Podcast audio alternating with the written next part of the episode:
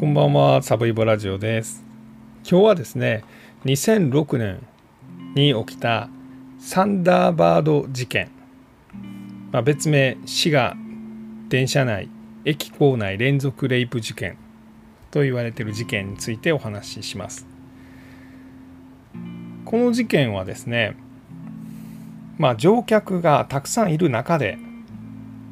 乗客がたくさんいる電車の中で、まあ、女性がレイプされてしまったという、まあ、そういう事件です。えーまあ、JR の特急サンダーバード、まあ、この電車の中で2006年の8月に上園高光という36歳の男が、まあ、当時21歳の女性がまあ電車のまあ、あの車両の座席に座ってたんですね。でそこにつかつかってやってきて「え姉ちゃんどこ行くん？ええ服着てるやん。俺知ってる？俺ヤクザやで」みたいな「え無視すんの？無視すんのやったらお前どうなってもわからんで」って「まあ仲良しようや」って言って隣に座ってですね、まあ、手触ったり足触ったり、まあ、そのうち胸触ったりとか体を触ったりしだすんです。でサンダーバードのこれ6号車だったんですけれども、まあ、これ座席が70ぐらいあるんですね。でそのうち40人ぐらいは乗客がいたということなんで、まあ、そこそこ人乗ってるという状況でこの上園高光という男はこのみんなの前でこの21歳の女性に、わいせつ行為を行います。で確かにその様子が気になってそちらを見る他の乗客もいたんです。でその人たちに対してはですね何見とんねん殺すぞみたいな風に凄みました。でそれで他の乗客はビビってしまってまあ襲われている21歳の女性は目から涙をポロポロポロポロ流して助けを求めてるんですけれども、まあ、みんなは何もできずに。やがてこの女の人は上園に「お前ちょっと来い」って言って電車の中のトイレに連れ込まれてしまいます。で、まあ、トイレが、まあ、そのドアが閉められてですね。で、まあ、約30分後上園と彼女はトイレから出てきました。で上園はそのまま電車から降りて逃げてしまいます。でこの被害に遭った彼女はまあ、その後駅でですね駅員にまこういう被害があったということを訴えました確か新大阪駅。で、まあ、この女性はま被害を訴えたというそういうことらしいです。でまあこういう事件です。でさらにですねこの上園高光これ36歳の男は同じ年2006年12月に JR の湖西線の、まあ、普通列車の中で27歳の女性を襲ってこの電車の中でレイプしましたでさらにその2006年の12月、え、27歳の女性を襲った後再び電車電車に乗ってですね今度は小琴温泉駅というこれ滋賀県の駅なんですけどもここで降りてですねたまたま歩いていた二十歳の女子大生に因縁をつけて、まあ、彼女を蹴りつけるんですよね。で蹴った後あごめん当たってもうた。で女の人怖いんでねそのまま無視してつかつかつかつか歩いていきます。ほんならそれからついていってですね「お前謝っとるやないか何無視しとんねんちょっと来い」というので今度は駅のトイレ駅の男性トイレに連れ込んででそこでレイプを行いました。でこれら3つのレイプ事件、まあ、今だったら強制性交事件で上園は逮捕されて裁判では懲役18年の判決が下されました、まあ、ちなみに求刑は26年だったかな。なんですけど18年になってしまったと。でこれが2006年の事件なんでさっき結論から言うとですね来年上園は出てくると、まあ、いうことです。で、まあ、この事件ですねあの、まあ、どういうことが言われているかというと一つはですね、まあ、最初のサンダーバードの車内で起こった強制性交事件を他の乗客はなぜ止められ止めることができなかったのかというのは、まあ、随分批判されました。これテレビのワイドショーなんかでよく取り上げられまして、僕も本当によく覚えています。で、まあ僕も正直、他の乗客何しとってんと、まあ、いうことを思っていました。で、テレビでですね、これはまあ日本人のモラルの低下だとか、まあその、まあ21歳の女性が被害に遭っているのに、せめて警察に電話することもできなかったのかと。まあ、確かにそれはそうだなと思うんですけどもそういうことでこの乗客たちが大変責められました。で、えー、もう一方では、まあ、こういう事件がこう電車の中で起こってしまったということで、まあ、例えば防犯カメラみたいなのを、まあ、この電車の中にですねつけるみたいな動きも、まあ、徐々に進んできてるということです。で、まあ、もう一つはですね、まあ、この上園高光は、まあ、懲役18年、まあ、普通に行けば2024年に出所、まあ、もうすでに出所している可能性もあるんですけれども再犯は大丈夫なの？というふうに、まあ、僕なんか思ってしまうんですが、まあ、海外ではですねこの性犯罪者の、まあ、再犯防止のためにどのような取り組みが行われているのかと、まあ、いうようなこともお話したいなと。で最後にはですね、まあ、僕自身あの、まあ、犯罪を目の当たりにしたことがあります。まあ、犯罪といえばここまでのですねサンダーバード事件のようにですね、まあ、その女性がまさにこうレイプされるのを見たとか、まあ、そこまでではないんですけれども、まあ、その時のですね、まあ、目撃者の感覚みたいなのを少しちょっとお話したいなというふうに思います。えー、まずは事件についてです。えー、サンダーバード僕も乗ってみたいなと思うんですけれどもあのまあ、大阪から新大阪京都。ほんでまあ滋賀の方を抜けてですねこれ琵琶湖の左側を抜けてで福井ですね。福井があってでそのさらに上の金沢。で日本海側の和倉温泉と、まあ、いうところまで、まあ、行っているこの特急列車ですね。で、まあ、サンダーバード、もともとライチョウとか言われてたのが、まあ、ライチョウ、雷の鳥、サンダーバードになったという、まあ、そんな列車です。まあ、歴史のある、なんかファンの多い列車だというふうに聞いています。だいたい9両ぐらいあるそうですね。で、その6両目、これ5両目と6両目は確か自由席なんですけども、ここで事件が起こったと、まあ、そんなふうに言われています。夜の何時ぐらいやったんかな？結構夜の遅い時間やったということなんですけども夜の9時半ぐらいにこの、まあ、サンダーバードが福井駅から出発しました。でこれ大阪行きでした。でさっきもちょっと言いましたが、まあ、女性会社員21歳がですね、まあ、これボックス席みたいになってるんですよね。まあ、4人座れるような席。でそこに座ってたら、まあ、その通路を挟んだ隣側にこの上園高光がドスンと座ったと。この上園は解体業をやってましてですね。でまあ前科9班ぐらいあるんですよね。で刑務所も6回ぐらい入っています。まあ簡単に言ったらもうチンピラです。でね顔も怖いです。本当に。でこいつがどんどん座ったと。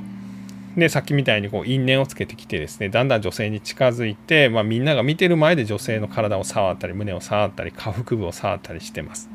で他の乗客が気になってチラチラ見出したらみんなボケこらお前殺すぞみたいな、まあ、そんな風に言います。ほなまあ注意したかった乗客もいたんですけど、まあ、怖くて何も言えない。で、まあ、一説にはこれネットで出てるだけなんでほんまかどうか知りませんけどお前俺がやってるとこカメラ撮れみたいな。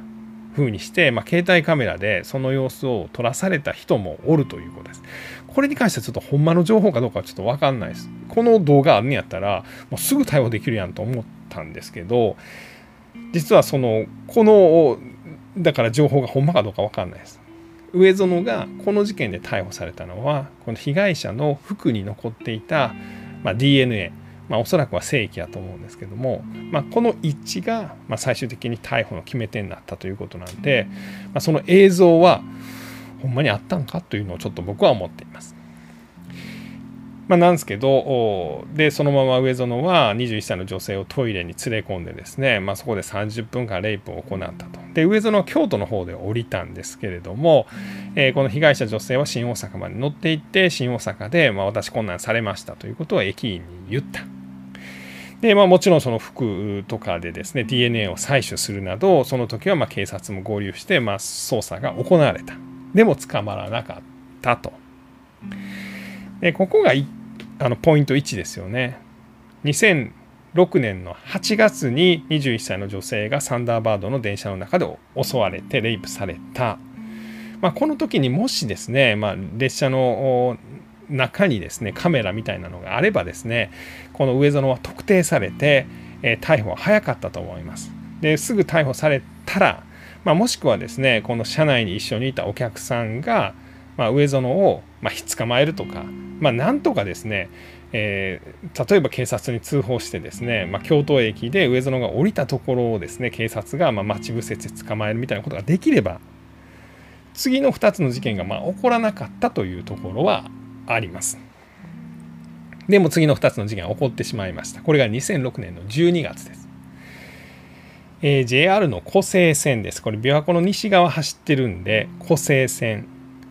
まあ湖の西の線と書いて湖西線っていうんですけど、まあ、この列車の中でですね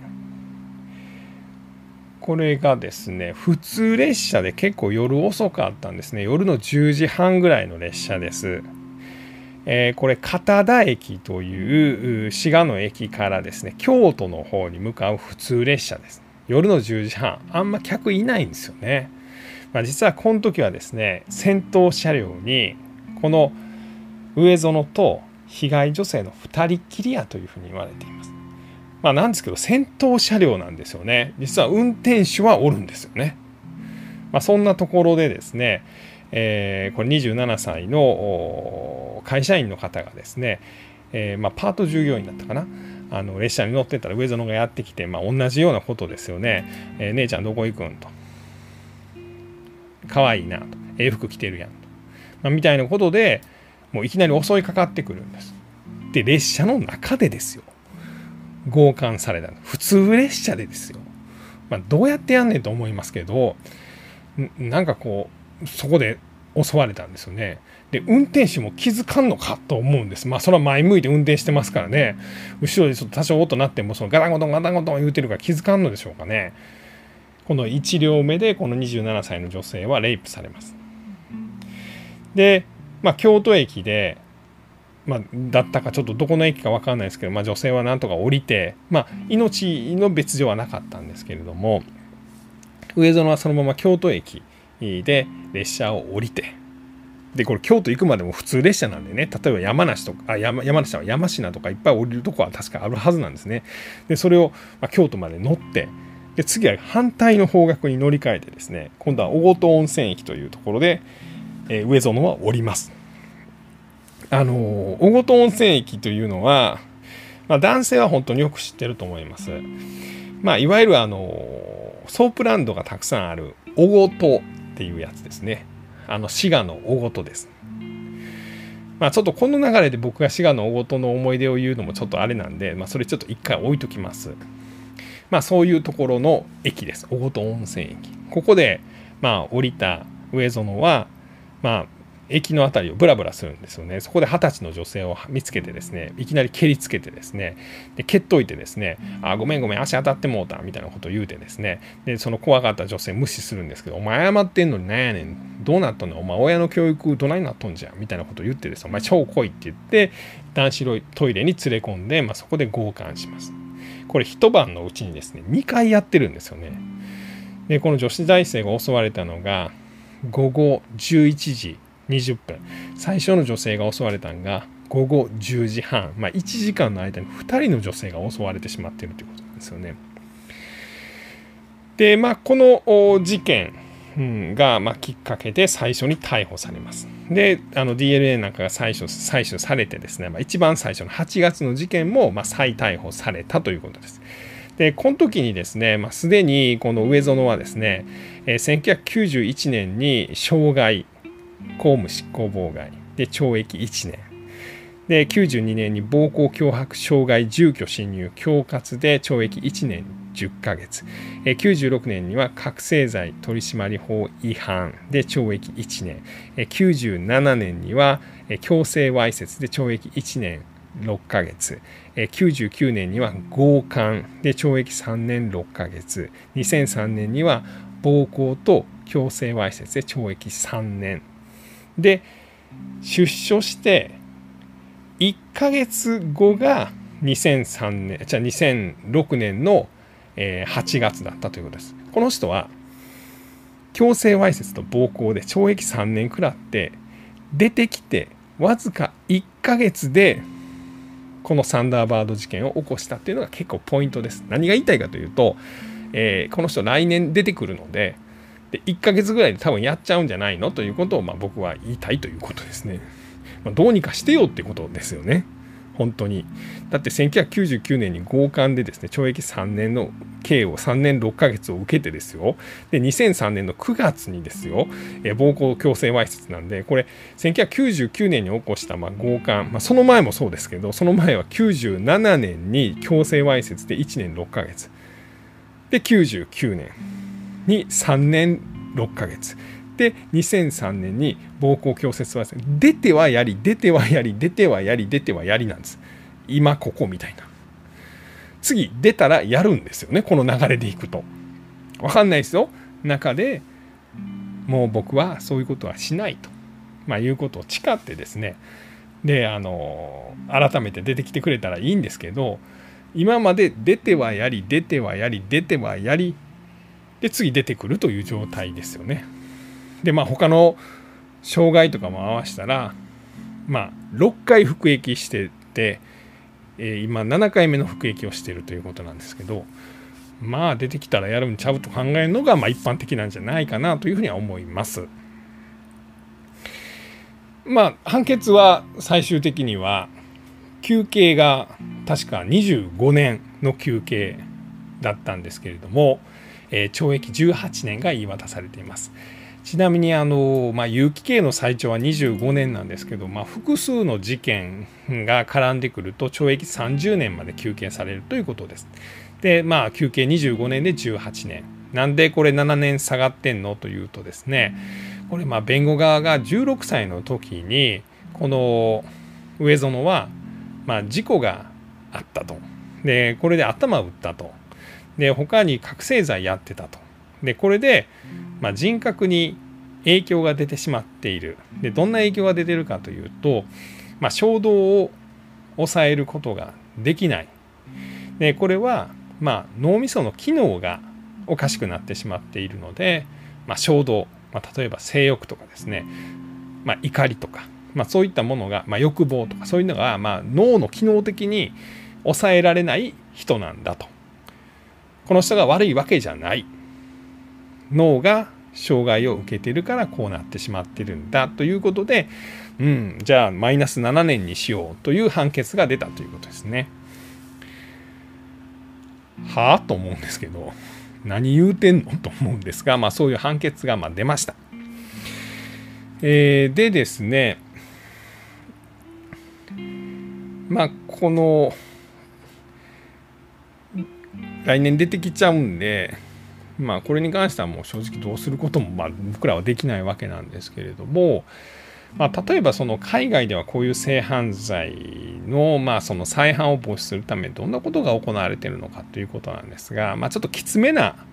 そのシステムきつめなまあこう再犯防止策みたいなところで言うとですね例えばアメリカのテキサスなんかではですねあの虚勢手術みたいなのが行われたりもしています。ただこれはですね、まあ、その40人以上こう少年をまレイプした男が、まあ、自ら外科手術を希望してま行われたと。でそれ以外にもですね、まあ、その薬物療法みたいなものはですねアメリカテキサス州以外でもカリフォルニア州なんかでもですね13歳未満の子どもを対象とした性犯罪の加害者に対しては科学的虚勢が行われると、まあ、いうような法律が1996年に出ています。で、えー、初版の場合は本人の希望を聞くということになってるんですが、まあ、再版で使わった場合は、ま、強制的に、ま、ホルモン療法みたいなものでですね科学的虚勢が行われるという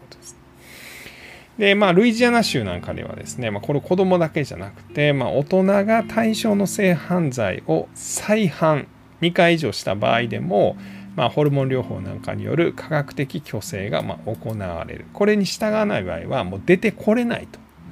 まあ、いうふうになっていると、まあ、いうことです。でちなみにこの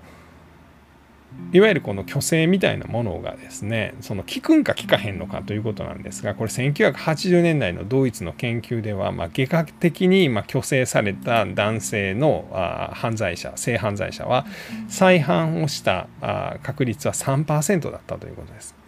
でこれ外科的な手術を行わなかったら46%が再犯するということですよね。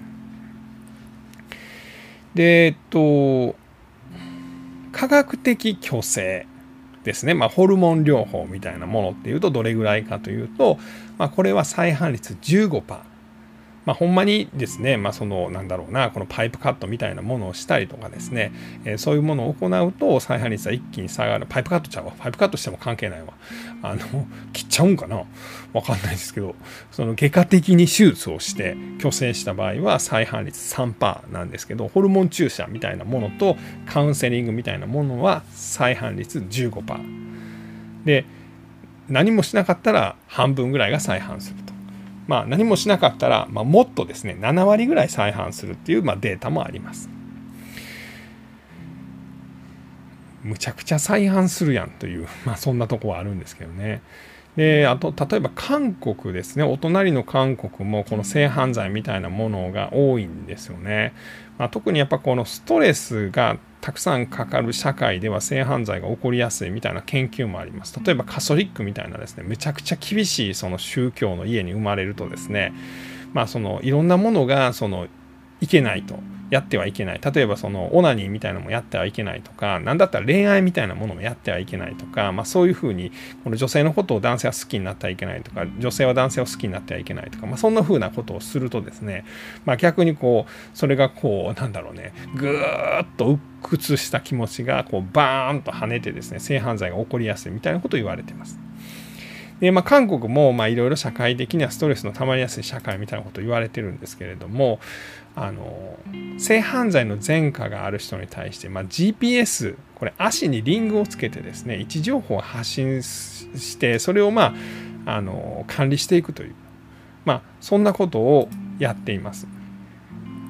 でこれはですねその最長30年間その器具を装着するという、まあ、そういう処置をされるんですよね。でこれによってですね、まあ、その犯罪を起こした場所もしくは学校とかですね、まあ、そういうところに近づかせないという、まあ、そういう目的も、まあ、あると、まあ、いうことです。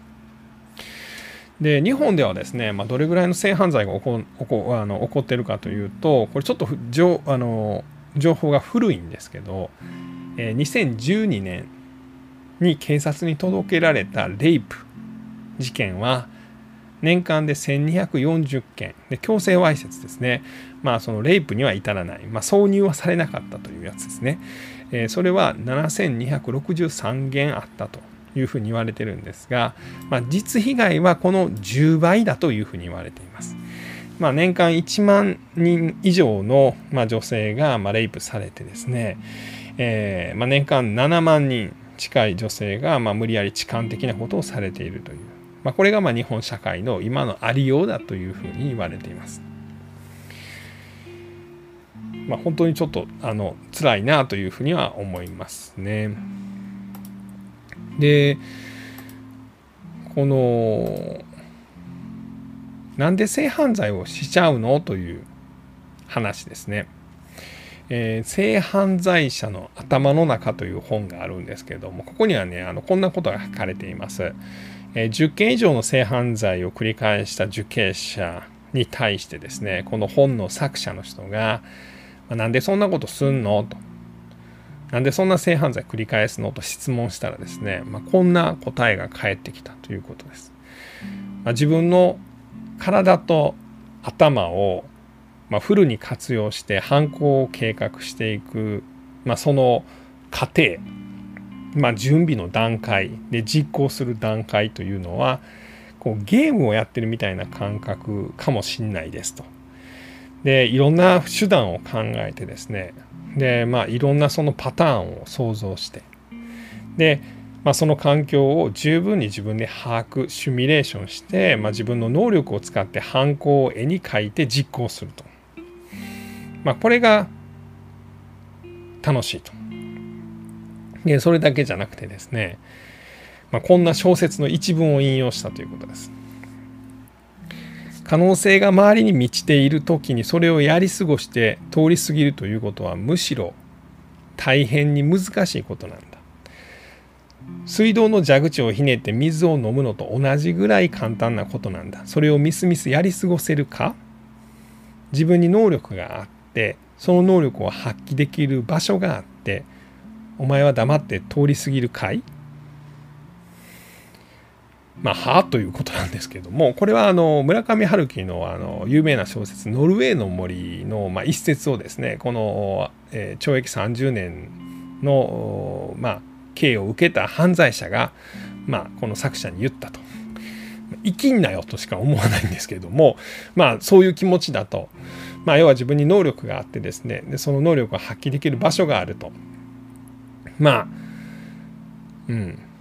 そこに山があるから的なことなんかもしれないですけど、まあ、それみたいなことだと、まあ、いうことですね。でその性犯罪を行う人って、まあ、どんな気持ちなのかということなんですけど、まあ、こうムラムラしてやってるというか、まあ、このかなり計画してまあ、やってる人が多いんじゃないかみたいなことはこの本に書かれています。まあそのきっかけはその例えばそのわいせつなそのビデオとかですね、まあ、エッチなビデオですねとかまあそんなんかもしれないんですけど、まあ、それを自分で想像してですね、まあ、もちろんこれは最初はちっちゃなこと、まあ、ちょっとしたそのなんだろうねあの歩いてる女の人をずっと見つめたりとかそんなことですねでその女の人に近づいてみたりとか同じ電車に乗って近づいてみたりとかで少し触れてみたりとか。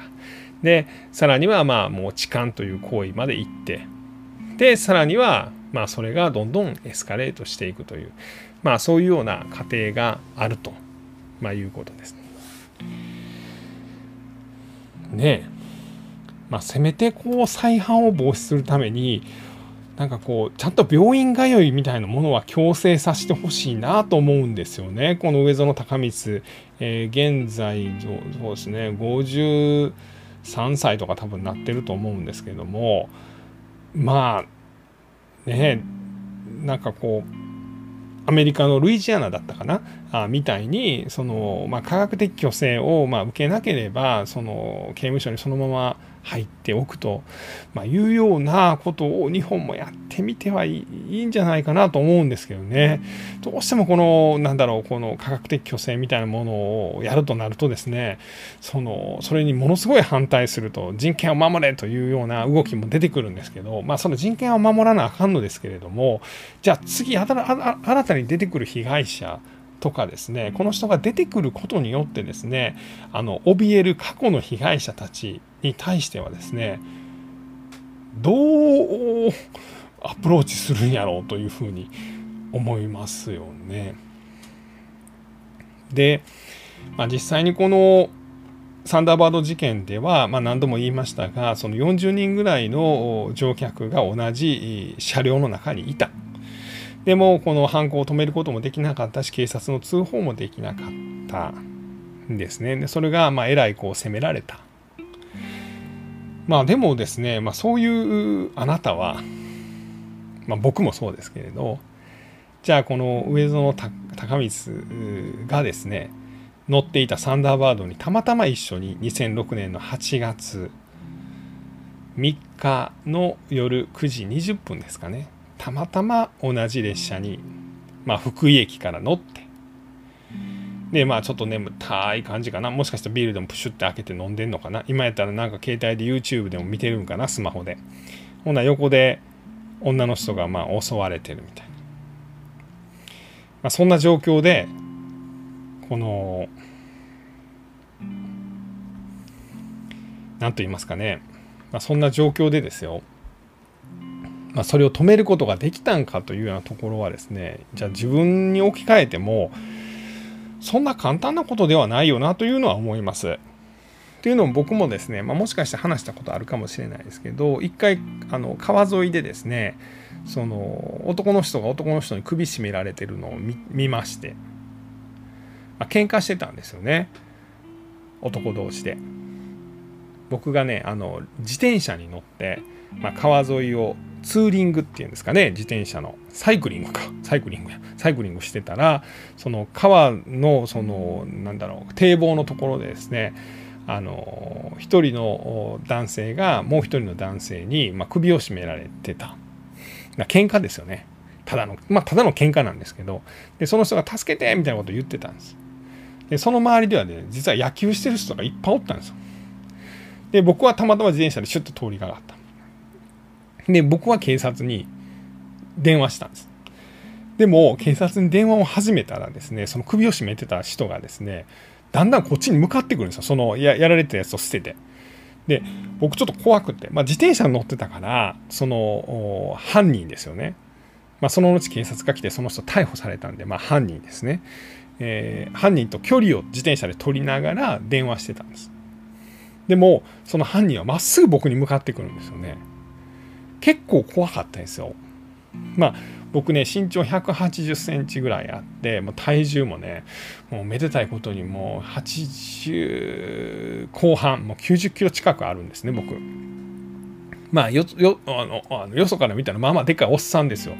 でもその、まあ、僕より圧倒的に低い犯人です。背が背が低い、えー、犯人ですけど